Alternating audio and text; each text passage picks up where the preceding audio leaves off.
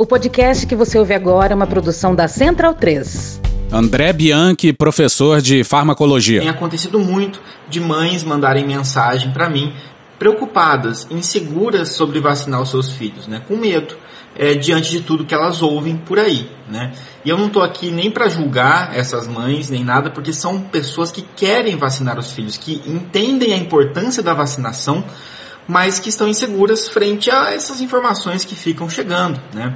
E eu não vou invalidar esse sentimento porque ele é legítimo. A grande verdade é que os casos que nós observamos de miocardite, por exemplo, foram pouquíssimos em relação à quantidade total de crianças vacinadas, que foram casos leves a moderados e que não, não levou a óbito nenhuma criança, que é o mais importante. É, eu fico me perguntando, essas pessoas que ficam invadindo os grupos de, de família, grupo de trabalho, trabalho, de qualquer outro lugar, colocando todos os casos que eles ouvem falar que teve alguma relação com vacina, se essas mesmas pessoas colocam todos os atestados de óbito de todas as crianças que morreram por Covid a cada morte que a gente tem. Porque é muito fácil você ficar colocando, ó, oh, uma criança passou mal depois que tomou a vacina. Mas e aí, as crianças que morreram porque não tomaram a vacina, porque morreram por causa de Covid? A Covid está aí, a Covid leva a óbito e a Covid leva a miocardite. A Covid leva a uma série de outras sequelas já confirmadas. E a gente deixa muitas vezes de vacinar com medo que a vacina cause sequelas sendo que a gente já sabe que a Covid causa sequelas e pode causar, causar inclusive o óbito. Então, bundão é o Jair. Medo e delírio em Brasília. É uma canalice que vocês fazem. Olá, bem-vindos ao Medo e Delírio em Brasília com as últimas notícias dessa bad trip escrota em que a gente se meteu. Bom dia, boa tarde, boa noite por enquanto. Eu sou Cristiano Botafogo e o Medo e Delírio em Brasília, medo e delírio em Brasília.wordpress.com é escrito por Pedro Daltro. Esse é o episódio dias 1131, 1132 e 1133. Ah, é? Foda-se. E presumindo que não vai ter impeachment, se tudo der certo, faltam 329 dias pro fim do governo Bolsonaro. Enfia no rabo, gente. Ó, oh, como o cara é grosso. Bora passar raiva? Bora. Bora. Bora! Bora! 6 de janeiro e 7 de setembro. Ficamos sabendo agora que o presidente da República, Jair Messias Bolsonaro, resolveu agir. E a partir de agora, o Brasil está em estado de sítio. Não é, mentira. Conversa. O 7 de setembro de 2021, pelas bandas de cá, poderia ter sido o 6 de janeiro de 2021 em Washington. Os protestos em Washington contra o resultado das eleições presidenciais acabaram com quatro mortos. Foi o ataque mais prejudicial ao Congresso desde 1814, segundo a Sociedade Histórica do Capitólio. A cena repercutiu pelo mundo. Na verdade, foram cinco mortos. E essas datas ganham uma nova dimensão com os últimos acontecimentos. E a gente só fala disso aqui porque os paralelos são muitos. Você sabe que eu sou ligado ao Trump. É claro, tô torcendo pelo Trump. Comecemos com isso aqui. This is Fear and Loathing in Washington, D.C. with your host, Christian Setfire. A gente fez um episódio especial sobre a data. É o episódio dia 738. E recentemente falamos de novo sobre a loucura que foi aquele 6 de janeiro em Washington. Foi no primeiro episódio de 2022. Teve general segurando a Guarda Nacional por quatro horas, com medo que a Guarda apoiasse os trumpistas que tomaram o Capitólio de assalto. O general Mark Milley, o comandante das Forças Armadas Americanas, não falou com Trump nesse dia, mas sim com Mike Pence e a Nancy Pelosi, a líder da oposição. Nesse caso aí, a cadeia de comando, e ainda bem, foi pra casa do caralho. Ainda bem. E a quadra da história é tão miserável que um general e Mike Pence foram os heróis do dia.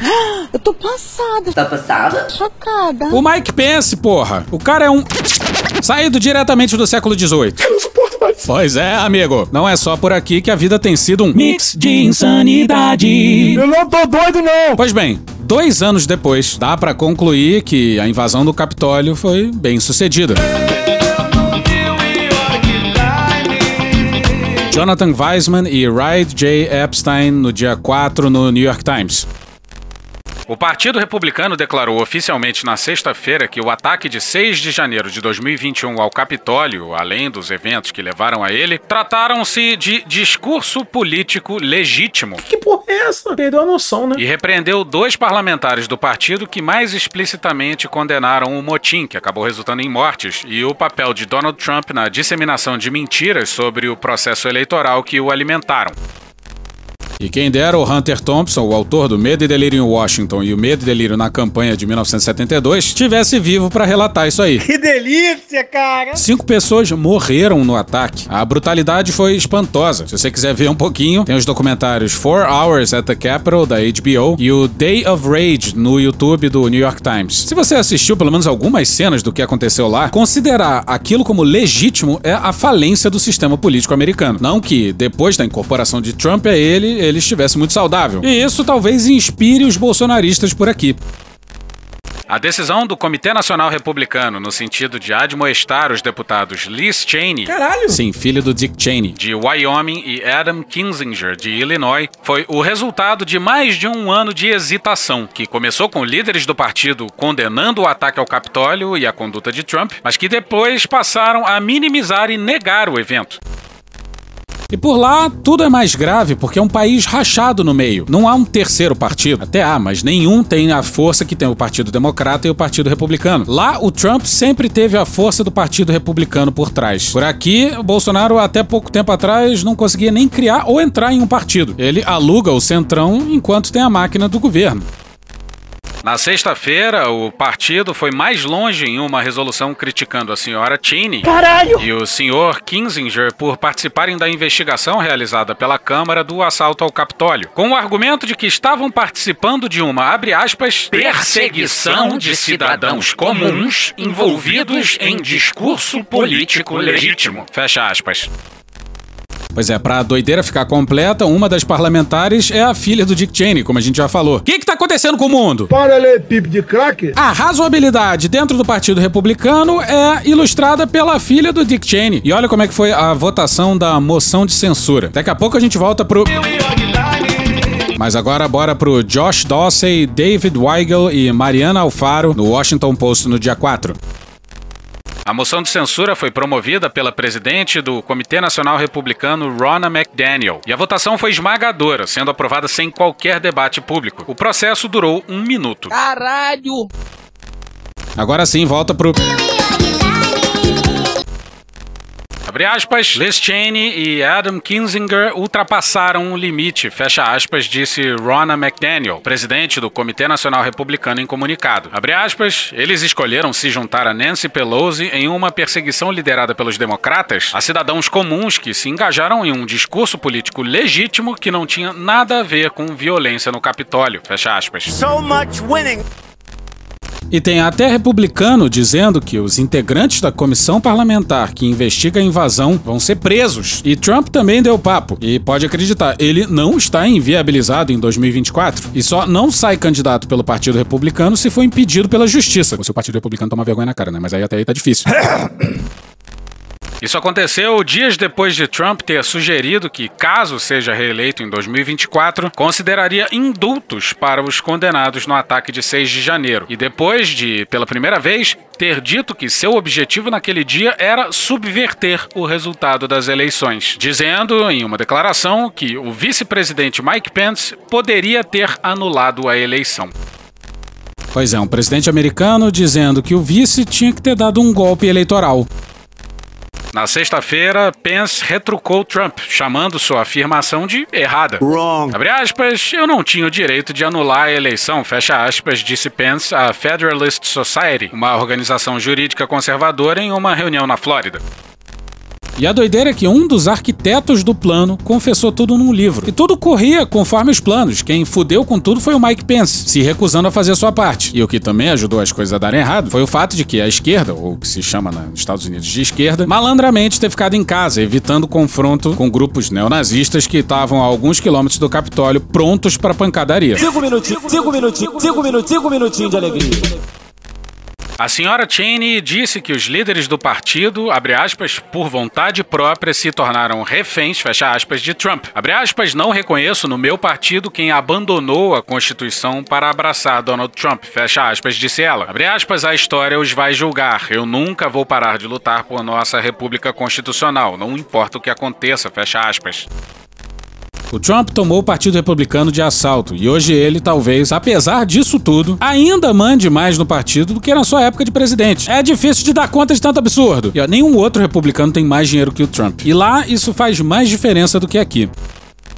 Trump continua sendo a figura mais popular do Partido Republicano. De acordo com a maioria das pesquisas públicas e privadas. Seu comitê político tem 122 milhões de dólares, mais do que qualquer outro comitê de um grande partido político. Grande parte do valor tendo sido levantada por suas falsas alegações de que a eleição fora fraudada. Shifty, dishonest guy. Muitos membros do partido não estão dispostos a criticá-lo, até mesmo pelo papel que desempenhou no ataque de 6 de janeiro. Até aliados de Pence esperavam uma reação forte de Trump na sexta-feira, reação que poderia ser politicamente dolorosa para o ex-vice-presidente. Trump ainda atrai multidões maiores do que qualquer outro republicano. Olha a merda aí. No Alto Jabá, recomendamos também o episódio sobre jogos de realidade alternativa e como o trumpismo e o bolsonarismo se valem dessa dinâmica. É o episódio do dia 996. Também na nossa parceria com o Intercept Brasil, a gente fez um vídeo intitulado A Realidade Alternativa do Bolsonarismo. Dá uma checada lá que tá bem bacana. E essa parte que vai seguir na matéria do Washington Post, ou seja, volta pro Washington Post explicando a ausência do Trump numa reunião de conservadores, é inacreditável.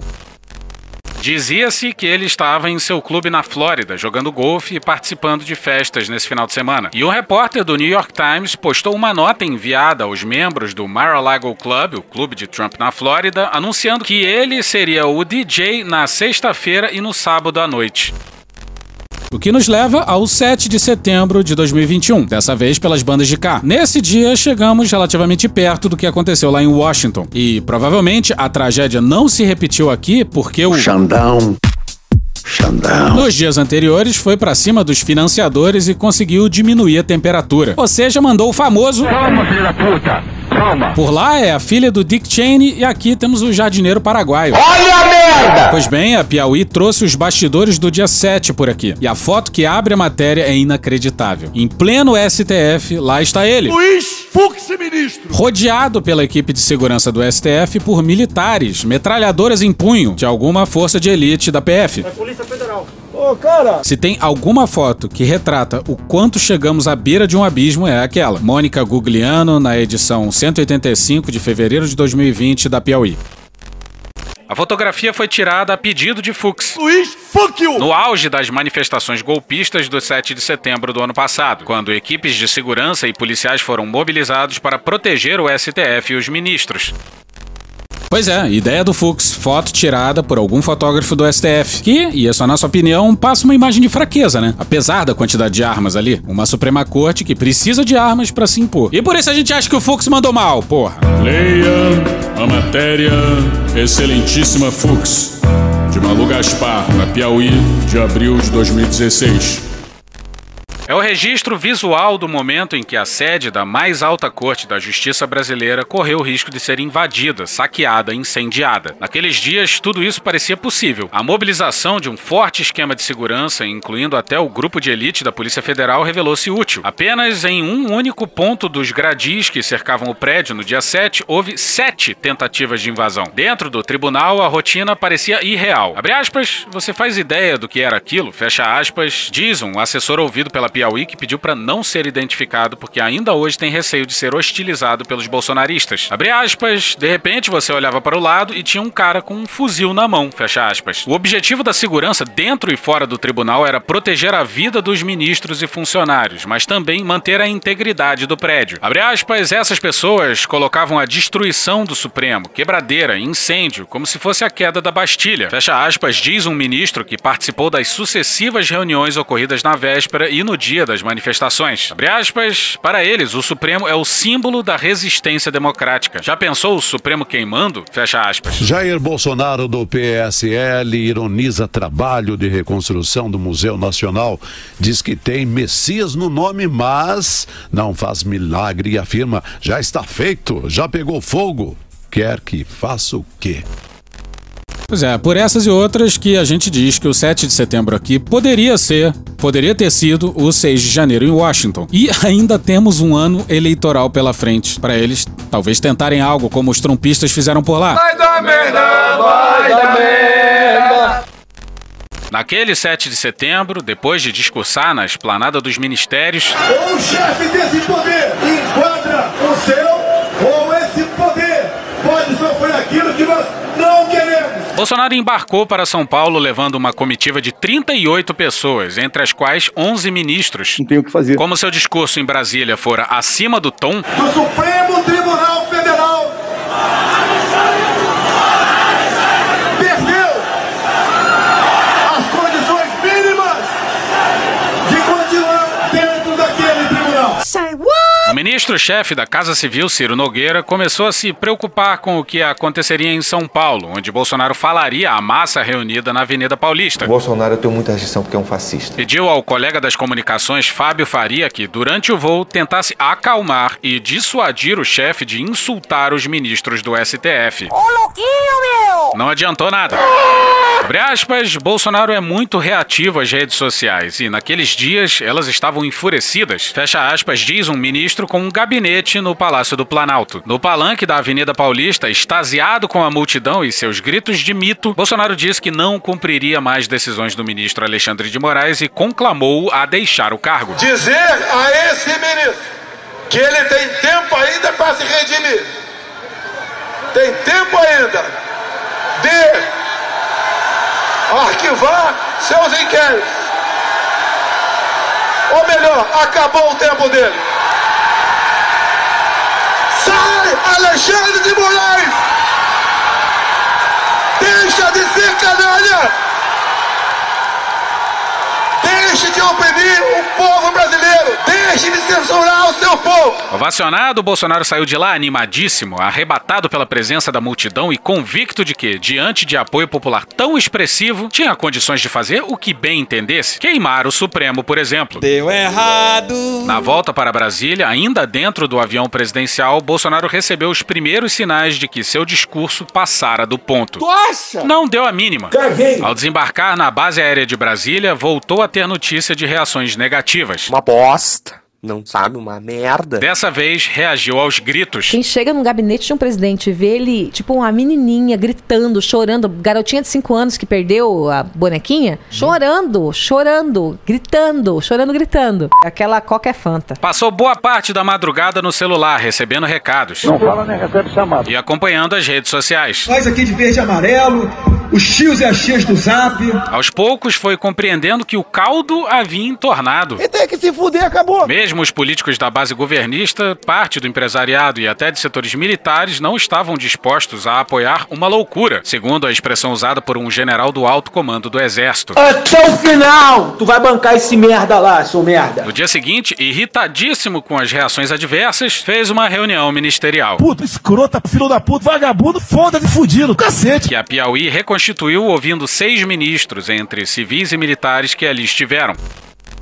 Sim, bastidores de mais uma reunião ministerial. Puta que um pariu, cara, que delícia, cara. Bolsonaro insistia que o apoio maciço que recebera no dia anterior tinha que ser suficiente, abre aspas, para partir para cima do STF, fecha aspas. Levantando a voz enfurecido disse, abre aspas, e o que vamos entregar a esse povo que foi para as ruas ontem nos apoiar, fecha aspas. Nada, nada, nada, nada. Ministro Onyx Lorenzoni Parece nome de chuveiro, mas não é nome de chuveiro. e a ministra Damares Alves Nós precisamos entregar para o Brasil erotização pública, papai e mamãe numa praça vagina e anos lá no seu quarto. afinados com Bolsonaro, concordavam que algo deveria ser feito. E esse governo é tão maluco que o Onyx Lorenzoni Alguém consegue fazer o lockdown dos insetos? tem mais prestígio em 2022 do que em 2019. E para nossa sorte dos ministros do governo, ele é quem está presente nas discussões sobre eleição. Não tem como não dar errado. Vai dar errado.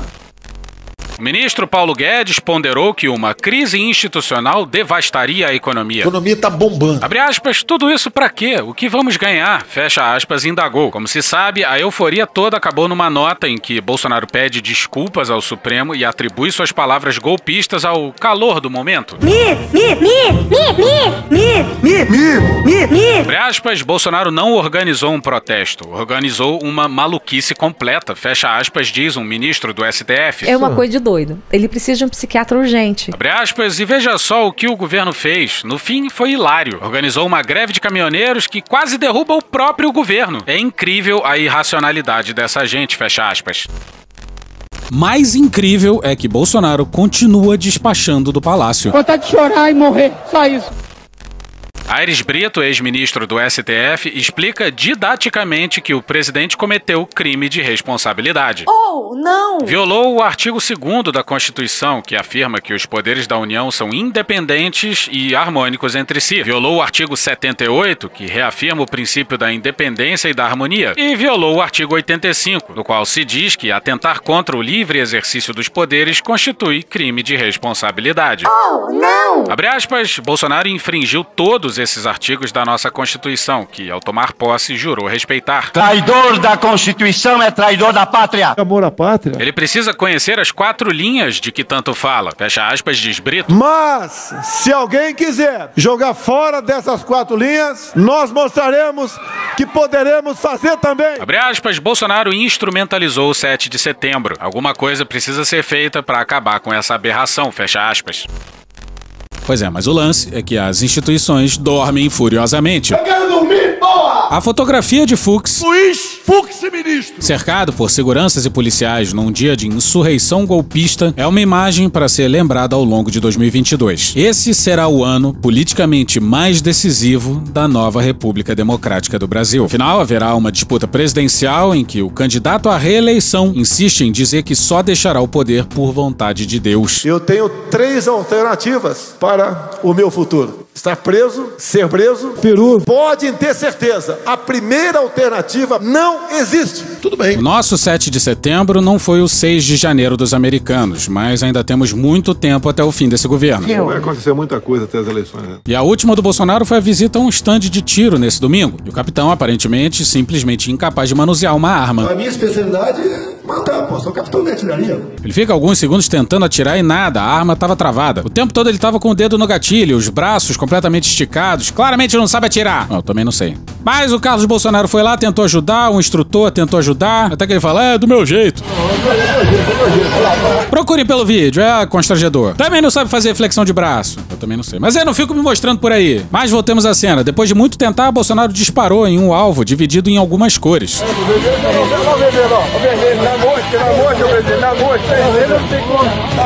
Se não deu pra entender, ele tá falando: olha lá o vermelho, olha lá o vermelho, na mosca, na mosca. Aí, após os tiros, o Bolsonaro se aproxima do alvo e, apontando pra parte vermelha com um tiro bem no meio, diz: É muita vontade de, de dar liberdade para esse povo, acabar com o comunismo, tá certo? A gente vai fazer no voto, não vai ser no tiro, não, pode deixar. Porra, que quadra da história, hein? O presidente da Suprema Corte já ligou o foda-se. Luiz, foda-se! E deixou na mão de Deus. Que Deus nos proteja. Declara aberto o ano judiciário de 2022. Blá blá blá blá, hey Fux. Cálice, sim. Afasta de mim esse cálice de vinho tinto de sangue. Pleno século XXI e cá estamos num triste looping, mas começamos por eles. Maldito. Fernanda Mena no dia 3 na Folha. A Justiça Federal em Pernambuco determinou que o nome do coronel da PM, Olinto de Souza Ferraz, fosse retirado dos relatórios da Comissão Nacional da Verdade, que investigou os crimes cometidos por agentes do Estado durante a ditadura militar. Pode isso, Arnaldo! Pois é, se você entendeu, é isso mesmo que você entendeu. Se você não entendeu, não é. Com isso, os documentos oficiais da CNV, preservados pelo Arquivo Nacional, tiveram ao menos três páginas modificadas. Ódio e nojo! Tarjas pretas foram dispostas sobre as menções ao nome do então chefe da Casa de Detenção do Recife. O caso foi revelado pelo grupo de pesquisadores Giro da Arquivo, da Universidade Federal de Santa Maria. E como se não bastasse isso, a gente ainda tá num governo militar, governo militarizado, com o apoio dos militares, que tem um grande número de membros que louva torturador e homenageia golpe. Pronto, falei. Listado nos documentos entre os autores, aspas, das graves violações de direitos humanos, fecha aspas, do período, Olinto dirigia a casa de detenção do Recife em 1971, quando Amaro Luiz de Carvalho, nascido em 1931 e falecido em 1971, militante do Partido Comunista Revolucionário, o PCR, foi morto ali, preso. Na época, a Secretaria de Segurança de Pernambuco chegou a divulgar que Amaro havia morrido envenenado por seus pares, versão que foi contestada pela própria investigação do caso. Caso. O atestado de óbito do militante aponta que sua morte se deu por, abre aspas, hemorragia pulmonar decorrente de traumatismo de tórax por instrumento cortante, fecha aspas. A comissão concluiu que Amaro morreu em decorrência de ações perpetradas pelo Estado e recomendou a continuidade das investigações, identificação e responsabilização dos agentes envolvidos no assassinato. Pois é, para alguns desses aí, o Herzog cometeu suicídio. O caso Vladimir Herzog, né? Muitos falam que ele praticou o suicídio. Você Não. pode ver. Em sua decisão, o juiz federal Hélio Silvio Ourem Campos determinou, abre aspas, a retirada do nome do falecido Olinto de Souza Ferraz de qualquer menção à tortura com participação direta ou indireta por ação ou omissão, fecha aspas. Que porra é essa? O magistrado entendeu que, abre aspas, diante da inexistência de fatos concretos negativos contra o militar em questão e da incerteza quanto à sua suposta omissão por ser diretor da casa de detenção à época da morte de Amaro Luiz de Carvalho, seria necessário extirpar qualquer má interpretação acerca dos fatos para preservar a imagem, honra do militar e de sua família. Vocês são de sacanagem! O carro do ovo está na sua rua para informar que o torturador Olinto Ferraz não quer que seu nome conste no relatório da Comissão Nacional da Verdade. Isso para preservar a imagem honra dele e de sua família. Então, por favor, vamos parar de falar que o torturador Olinto Ferraz torturou e matou a mando do Estado brasileiro. Vamos parar de falar que o torturador Olinto Ferraz torturou e matou a mando do Estado brasileiro. Vamos colaborar com o torturador Olinto Ferraz, sua família e a briosa e sempre atenta justiça brasileira. Ah, e antes que eu esqueça, ovos, ovos! Para o cientista político Paulo Sérgio Pinheiro, membro da CNV, da qual foi coordenador, a decisão judicial é um absurdo. Absurdo vergonhoso. Abre aspas, trata-se de uma tentativa de encobrir uma investigação feita por um órgão do Estado, como foi o mandato da comissão, e se impõe como censura ao que foi revelado. Fecha aspas, avalia. Abre aspas, a Advocacia Geral da União, que deveria zelar pelo relatório da CNV, tomou a decisão temerária de fazer cumprir a decisão. Mas não existe no Brasil um direito ao esquecimento, como o Supremo Tribunal Federal já estabeleceu, fecha aspas. A ONG Transparência Brasil, em seu perfil no Twitter, avaliou que, abre aspas, a decisão viola claramente dois pontos da Lei de Acesso à Informação, fecha aspas, e cita o parágrafo único do artigo 21, que diz que, abre aspas, o acesso a informações que tratem de condutas de violação de direitos humanos praticados por agentes públicos ou a mando de autoridades públicas não pode ser restringido, fecha aspas. E se você acha que é um caso isolado. Tu tava fora do Brasil, irmão? Matéria não assinada no Conjur no dia 22 de outubro de 2021, intitulada O Globo é condenado a tirar do ar notícias sobre testes com proxalutamida no Amazonas. Diante de supostos excessos no exercício da liberdade de imprensa, a terceira vara civil e de acidentes de trabalho de Manaus proibiu que o jornal O Globo publique qualquer texto que vincule a rede de hospitais Samel às suspeitas de fraude em ensaio clínico com o medicamento proxalutamida, substância sem eficácia comprovada para tratamento da Covid-19. Estamos aqui de novo, passando na sua rua, em nome da briosa justiça brasileira, para informar que não se pode mais associar a Samel ao ensaio clínico com proxalutamida. Atenção, não se pode mais associar a Samel ao ensaio clínico com proxalutamida. A Samel não tem nada a ver com testes clínicos envolvendo proxalutamida. Colaborem com a justiça brasileira. Ovos, ovos!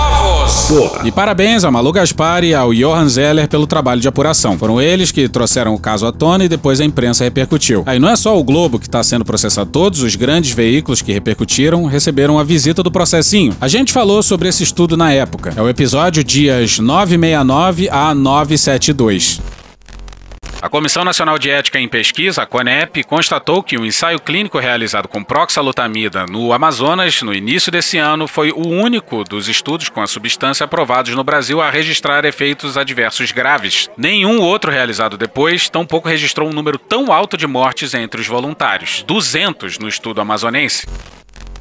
200 mortes. Lamento. Quer que faça o quê? Lamento. E repara, o problema não é nem o remédio. Outros estudos envolvendo o medicamento não foram essa carnificina. Olha o que a Unesco falou em outubro de 2021. Matéria do Johan Zeller na coluna da Malu Gaspar no Globo no dia 8 de outubro de 2021.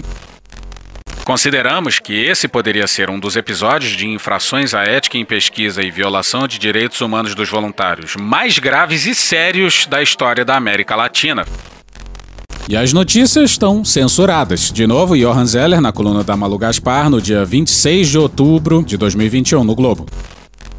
O relatório final da CPI da Covid sugere um indiciamento do endocrinologista Flávio Cadegiani, responsável legal pelos trabalhos, por crime contra a humanidade. No início de março, o grupo de Cadegiani fez uma live anunciando resultados supostamente extraordinários, afirmando que o grande número de mortes entre voluntários que haviam tomado placebo indicava uma eficácia de 92% do remédio na redução de óbitos pelo coronavírus. O presidente Jair Bolsonaro e seus filhos então passaram a divulgar a proxalutamida como promessa de cura em suas lives e nas redes sociais. Proxalutamida. Se eles estivessem fazendo a coisa bonitinho, de acordo com os preceitos éticos, tivessem publicado numa revista importante, pô, eles anunciaram que encontraram uma droga com 92% de eficácia contra a maior pandemia da história. É óbvio que isso seria alguma coisa que chamaria a atenção das melhores revistas científicas do mundo. É o que é pior, eles contaram que tentaram publicar no New England Journal of Medicine, que prova provavelmente é a revista médica mais prestigiosa do mundo, e o artigo foi recusado. Depois ele disse que foi aprovado e por pressão da Big Pharma foi recusado. Uma história muito mal contada. Nunca ouvi falar de uma coisa desse tipo. É ciência de má qualidade está sendo feita. E há indícios, inclusive, de que em pelo menos uma das publicações desse grupo os dados foram fabricados, quer dizer, não foram realmente obtidos. Então é muito esquisito. Um grupo ter encontrado a cura para uma doença muito grave e nenhum jornal de grandes prestígio científico aceita publicar. Esses estudos estão metodologicamente tão mal feitos que não deviam ter sido publicados em lugar nenhum.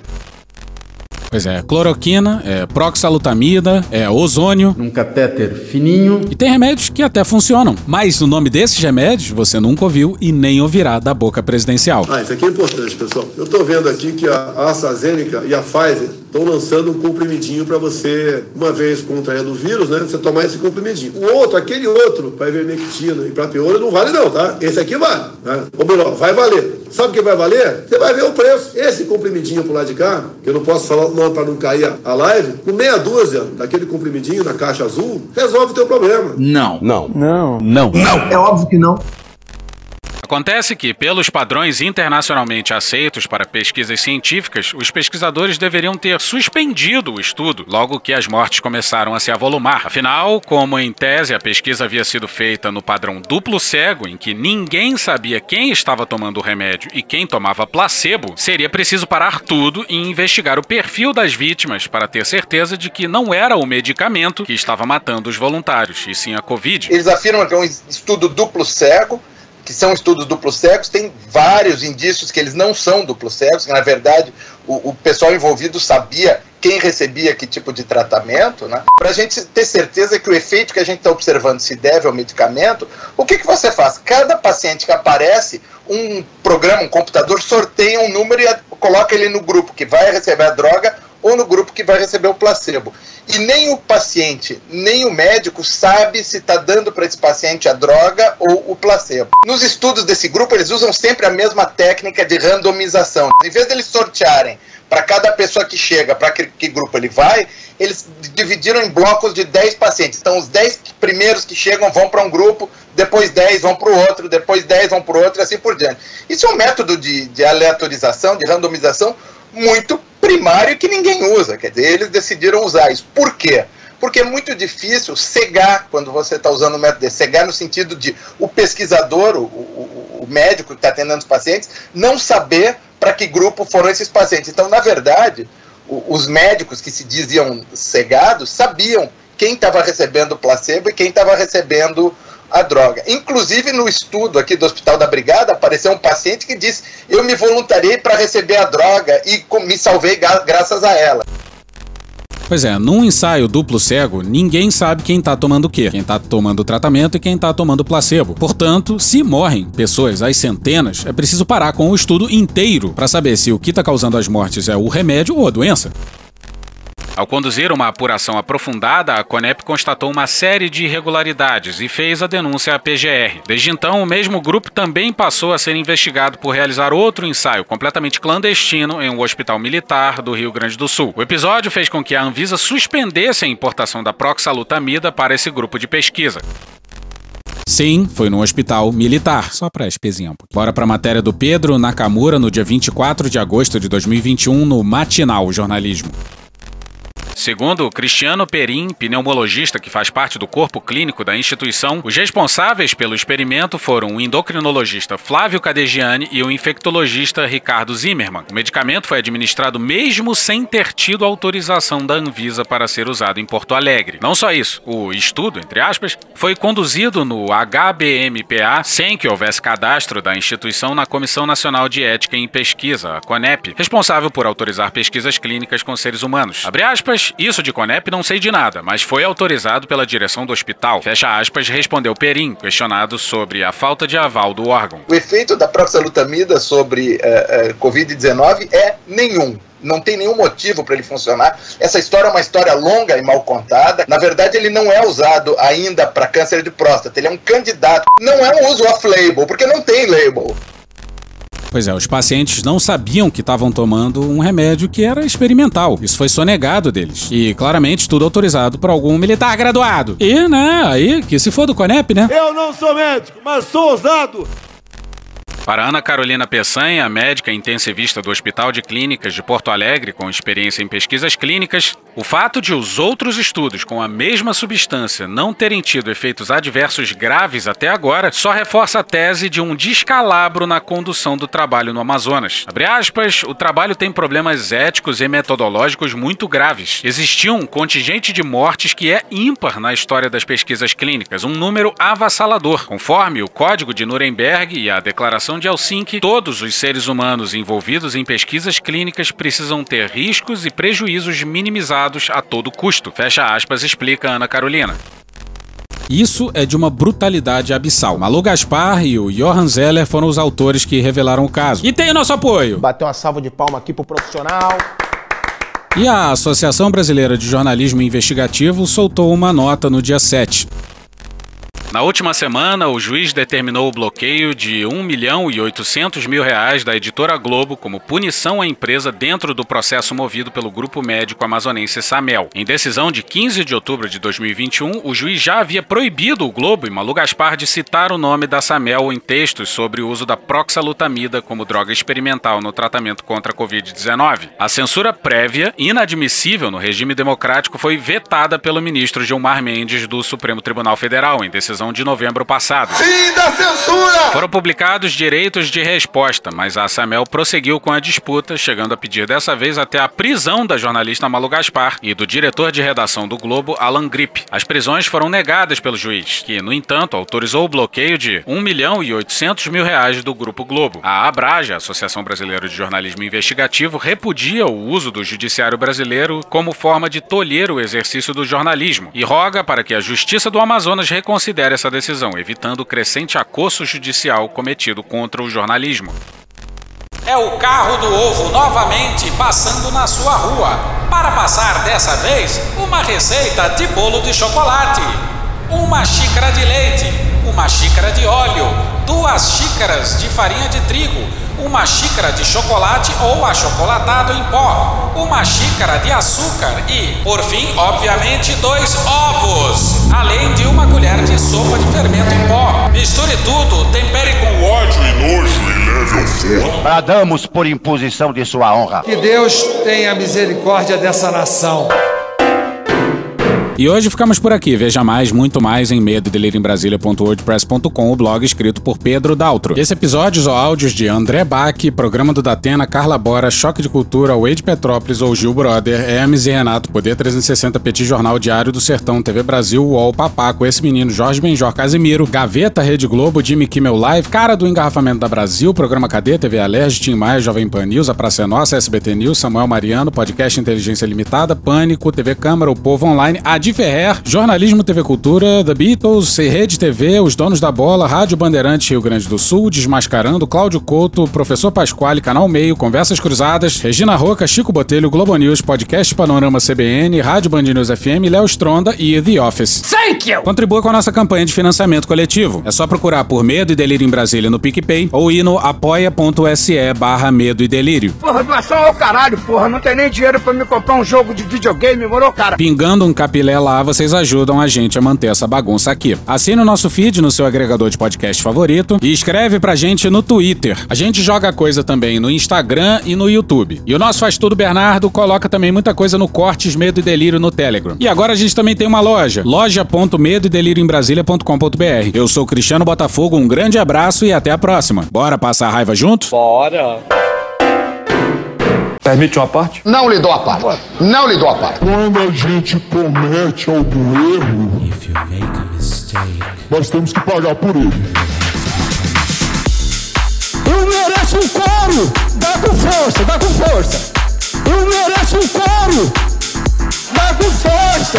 Eu mereço um coro! Dá com força, dá com força! Eu mereço um coro! Dá com força! Na cara! Na cara! Na cara! Na cara! Na cara! Na cara! Na cara! Três chibatadas, porque é um erro que eu cometi. Três chibatadas, eu quero levar essa chibatada. Três chibatadas, porque é um erro que eu cometi. Três chibatadas, eu quero levar essa chibatada. Eu sei que você gosta. Eu sei que você gosta. Eu sei que você gosta.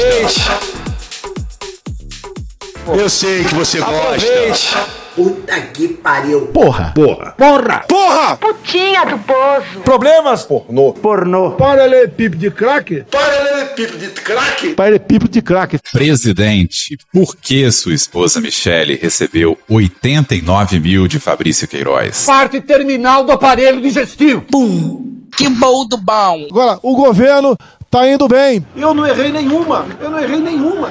Zero. Porra! Será que eu tô errando falar isso daí? Não tem como não dar errado. Vai dar errado. Tem tudo para não dar certo. O cu dilatado.